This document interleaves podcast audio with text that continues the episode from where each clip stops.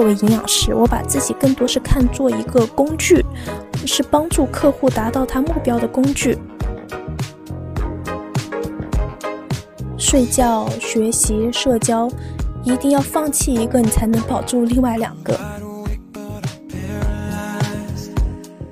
很多人会说，那么快减重多伤身体啊！或者，呃，当然也有人说，你放弃国企的工作多可惜呀。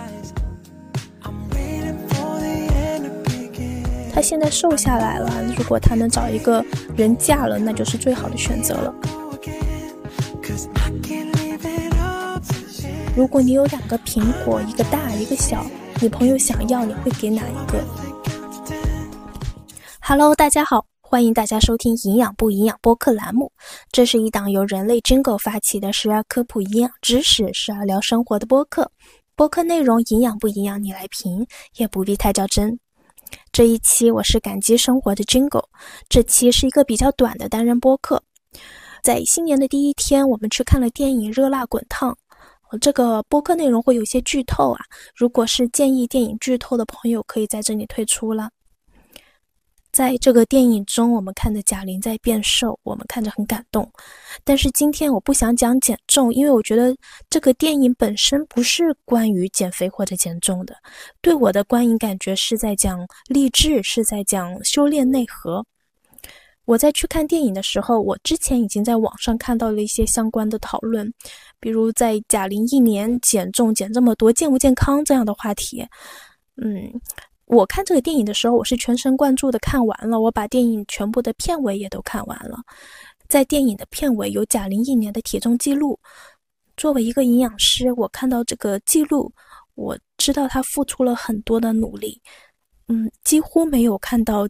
这个减重的平台期一年减重下来非常的成功，我也很惊讶，因为在我的现实生活中，我之前在医院工作的嘛，后面一直在做私人营养师，帮助很多人减重，我都没有见过这个一年下来几乎没有平台期的记录，我很佩服他。哦，是的，今天的内容不再减重，我也不讨论他减重健不健康这个话题，在电影中我们都看到了他一年的变化。我当时想到的是他做的决策，他做的每一个决定，他得到的每一份收获都有相应的付出和代价的。他成功拍出了一个很好看的电影，他得到了他事业的成功，还有他的影响力，但是他也放弃了很多，比如一部分的健康，这是一定的。在现实生活中的减重，我们也要做很多的取舍，也有很多条件的。比如，我们是要继续完成减重计划，还是要去应付这一次的社交应酬？我的客户有要求，嗯，要保证月经正常的情况下减重，保证减重不会有副作用，要保护他的头发健康，不能出现脱发的情况，要保证皮肤健康，气色精力要好。也有客户要求，想尽量靠饮食减重，尽量不要那么快加入运动。很多人他们在减重的时候跟我提的要求是把健康放在第一位，也有客户他想在短期达到他的目标体重，这对于他来说更重要。我对每一个客户他们的要求都不会带有任何的 judge。我在我的工作中作为营养师，我把自己更多是看作一个工具，是帮助客户达到他目标的工具。每个人的目标不同。愿意在这个阶段做出的取舍也不同，所以不一样。贾玲她为了这个电影，她很久很久没有参加其他的工作了，很久没有露面了，没有做综艺或者出席其他的活动，她专注在电影的准备上，她做了很多的取舍。他不参加其他抛头露面的工作，当然也少赚了很多的钱。他的这些取舍让这个电影效果和他的个人影响力也达到了很好的效果。我非常敬佩他，看电影看得非常感动。我们在生活中不也做了很多的取舍吗？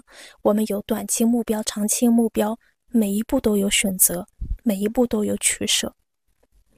我记得读书的时候，学校图书馆是一个很有意思的地方。踏入图书馆的门，这是一个学习的地方。那特别是考试前，我们经常会在图书馆见到朋友，有很多人是整夜都在图书馆里学习的，睡在图书馆里面的。但是在图书馆外是有一个地方是抽烟的，这是抽烟的聚集地，很多朋友都在这里社交，抽烟的朋友、不抽烟的朋友都在这边社交。我当时也纠结过，我是多做一轮的复习呢，还是去跟朋友去 social 去聊天？毕竟大学时期很珍贵，这里的友情很珍贵，我也想在这里多制造一些和朋友美好的回忆。在大学的时候，我有听过这个定律啊，睡觉、学习、社交。一定要放弃一个，你才能保住另外两个。我在大学期间，我是放弃了很多的睡眠的。这个选择我并不后悔，因为另外两个目标，学习和社交，我也都达到了。最近有很多朋友在离职，从公司离职、大厂离职、国企离职，开始享受自己的生活了，把时间用在自己真正感兴趣的事情上。很多朋友在做离职、要踏向新生活这个决定的时候，也做了很多的取舍吧。我们在做选择的时候，很多大道理都没有用，别人怎么说对我没有帮助。比如，我们都知道快速减肥对身体健康不好，但是在任何情况对每个人这个都有用吗？并不是。我很多客户刚刚也说了，就是有短期的达到一定体重的这个需求，只有自己知道自己当下最想要什么。我的客户跟我说，想要减重激进一点，因为他快要结婚了，希望在那一天更瘦一点，自己感觉更美一点。他如果体重更轻盈的话，整个人的状态会更好。我当然也和他讨论了，我能够帮助你达到你的目标，我会尽量的满足他的营养需求。这个过程也需要他的自控力很强，忍耐力很高，而且可能会影响到这两个月的经期。有可能会停经不来月经，我把所有的负面影响都和他说了。那如果在他的评估选择下，如果他能接受，愿意为自己的目标来承担一些后果风险，这是他的决定。很多人会说，那么快减重多伤身体啊，或者，呃，当然也有人说你放弃国企的工作多可惜呀。可是我们毕竟是局外人。我们以自己的主观去批判别人也不太应该吧？别人要的东西和你不一样，没有对错。我们在看电影的时候有一段话，我的伴侣乔治先生当时就很有感触。这是在乐莹瘦了之后，在电影中他和爸爸有一次吃饭，他当时问他爸爸：“如果你有两个苹果，一个大一个小，你朋友想要，你会给哪一个？”电影中他爸爸说：“那如果朋友要，那我肯定给大的啊。”然后乐莹说：“如果是他，他都给。”他爸爸说：“那你朋友一定很多。”乐莹当时无奈地说：“嗯，可是我朋友觉得我不喜欢苹果。”看到这里，乔治先生就忍不住地跟我发出感慨。他说：“这句话太好了，如果你一味的付出，别人就不太珍惜了。”是啊，自己需要自己来好好珍惜。喜欢苹果，自己先吃到，再考虑别人嘛。我的家人们吃了这方面的大亏，一辈子对一些亲戚很好，帮人家养儿育女，甚至还养老婆，导致这个亲戚贪得无厌，还和我的家人们反目成仇，留下了很多很恶毒的话，还有诅咒，这让我的家人很伤心，甚至得了心病。我的伴侣乔治先生，他其实也是付出型人格，朋友找他借钱，他会二话不说，说朋友有难，兄弟有难肯定借，结果。钱借给别人，过了两年都不还，而这个朋友也不再是朋友了。看着我的家人、伴侣经历这些事情，对我也有很多的影响。我对人交友都还是平等的，不值得的亲戚我铁了心不再来往。这个关系就在父母这一辈断了吧，我不再维护了。我有我自己的人生要过，我不能再被那些贪婪的亲戚拖累。那友情双向奔赴的友情才值得珍惜。我首先把自己过好了，不给朋友添麻烦，照顾好自己。如果有好的机会，再互相分享、互相帮助，这才能长长久久。还有就是在看电影的时候，我印象深刻的还有电影中的姐妹情。贾玲饰演的乐莹是姐姐，嗯，姐姐她的形象是比较肥胖、懒惰的，有点不修边幅。妹妹相对漂亮，身材较好，一直在帮家里的忙。似乎妹妹她在处处都比都比姐姐要更强一些。妹妹一直看不上姐姐，甚至还有一幕是妹妹，嗯，要把姐姐名下的房产转到自己手上，嗯，原因是因为自己的孩子要读书，需要自己手上有有房子。嗯，他让妈妈在餐桌上面跟姐姐说，提出这个要求。当然，就贾玲饰演的这个角色乐莹，她还是同意了，还是在餐桌上面签字了。但是这个妹妹她还是不满意，就觉得姐姐就是废人一个，本来就不配拥有这个房子，房子是奶奶给的，你本来就不该给你。觉得她让出来也是应该的，觉得姐姐不该有，嗯嗯，虽然签字了，但是姐姐不该有签字那个不好的态度。然后姐妹还在饭桌上面大打出手，到最后就贾玲演的这个角色在最后打拳击比赛最精彩的那一幕，嗯。我看到有镜头给到了，就是妹妹，看到妹妹她的表情上有变化，这个变化就很复杂，是羡慕吧，也可能是第一次感觉她输给了姐姐，她看到姐姐挨揍没有那种心疼感或者为她感到骄傲，嗯，很多时候她就觉得不理解，那不能打你就放弃呀，她似乎不想要姐姐坚持。虽然乐莹她在比赛的时候被人家打得鼻青脸肿，但是。他整个人都是在发光的，起码这是我们观众观影效果是这样子的，很有魅力。那么这个妹妹在乐莹比赛之前还跟家人说了一句：“她现在瘦下来了，如果她能找一个人嫁了，那就是最好的选择了。”她也并不希望姐姐有其他的光彩。不知道大家在过年期间会有这样的感受吗？就是过年一家亲戚聚在一起，有时候会有一些无形的压力和比较。虽然现在不太会出现像嗯短视频里面演的那么夸张，问你这个月赚多少钱，考试考了多少分，嗯，什么时候结婚这样子的话题，但是嗯，年老一辈的人还没有这个意识，还是会顺口说出来，谁谁谁结婚了很好啊，那几个没有结婚的孩子，你们要快点结婚啊之类的话。我们家是姐妹很多，都是女生，我从小和我的表姐妹一起长大。我最不喜欢的也就是家人之间的比较了，说谁乖谁不乖，不管我是被比好还是比差的，我都觉得不舒服，因为这些长辈们的比较啊、话语啊，说我好，说我不好，都会影响我们的姐妹感情。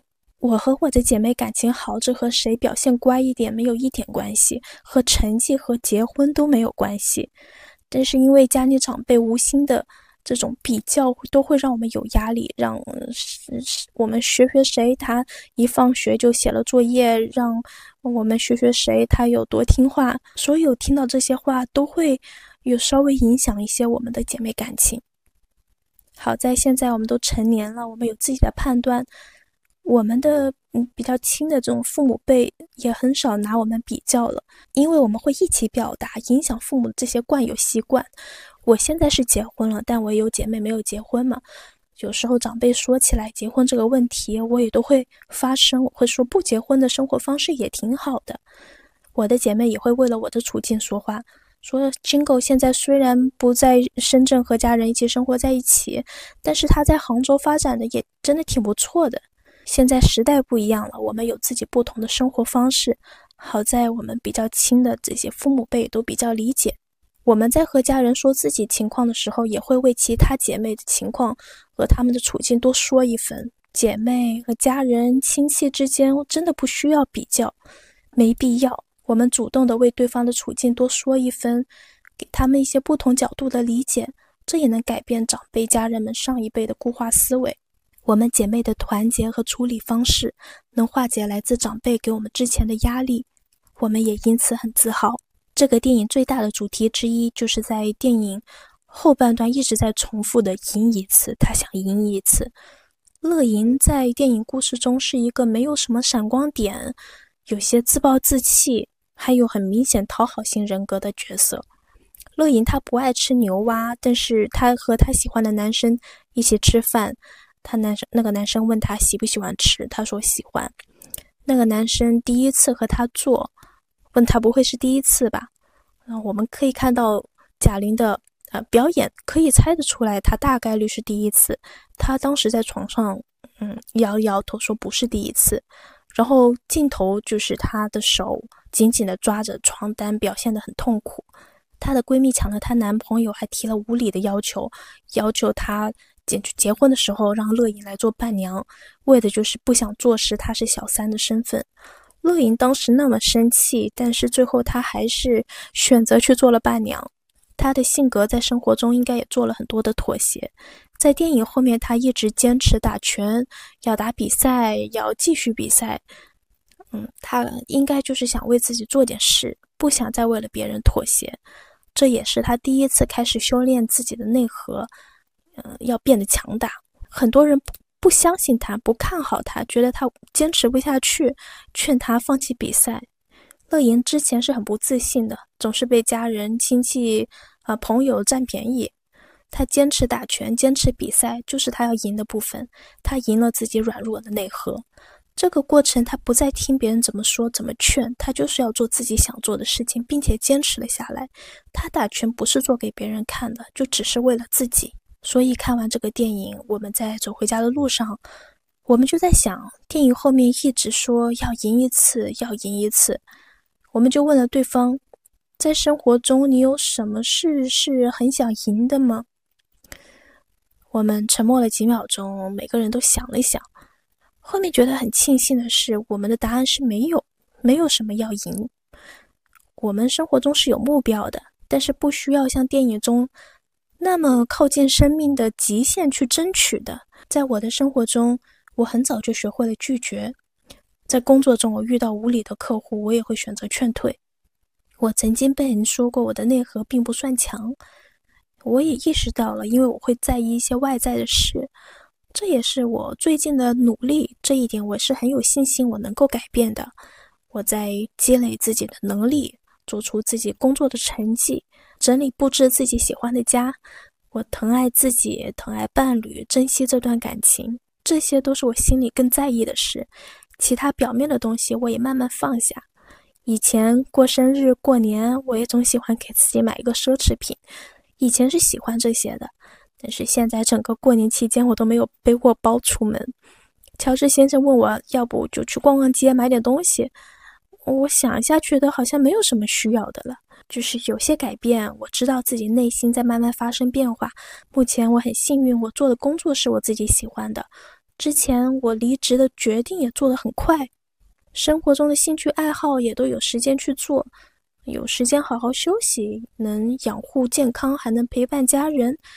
宠爱自己的朋友，这些都是我的宝藏，是我的幸运，我会好好珍惜和把握。所以，我并没有像电影中要赢什么来证明自己、满足自己。这个电影我是很喜欢的，演员的演技是在线的，剧情故事也很不错。每个人的观影感受是不同，这个电影我是很喜欢的，演员演技在线，剧情故事也很不错。每个人的观影感受不同。对我而言，我最喜欢的两点是在于我看完这个电影，我看到了一个女超人的形象，她是一个激励我不懒惰、要继续坚持的榜样。其次是我看完这个电影，我对生活有感激之情，我感激自己有做取舍的判断能力，我知道我自己想要的是什么，能够在短期做的取舍是什么。我还很感激我的家人、我的姐妹，都是。内核很强的人，我们更看重我们之间的感情，所以我们选择不让长辈家人让我们再做比较。我们也有能力选择更加健康的关系。我感激自己的性格，这么多年一步一步、一个一个实现目标，所以现在并没有什么重大的人生遗憾，也无需向任何人证明自己。这个电影给我的感受是快乐的，是正向的，是积极的。这里我也推荐没有去看这个电影的朋友可以去看看，看完的可以在评论区和我分享一些你的故事。这一期就到这里，那我们下一期再聊，拜拜。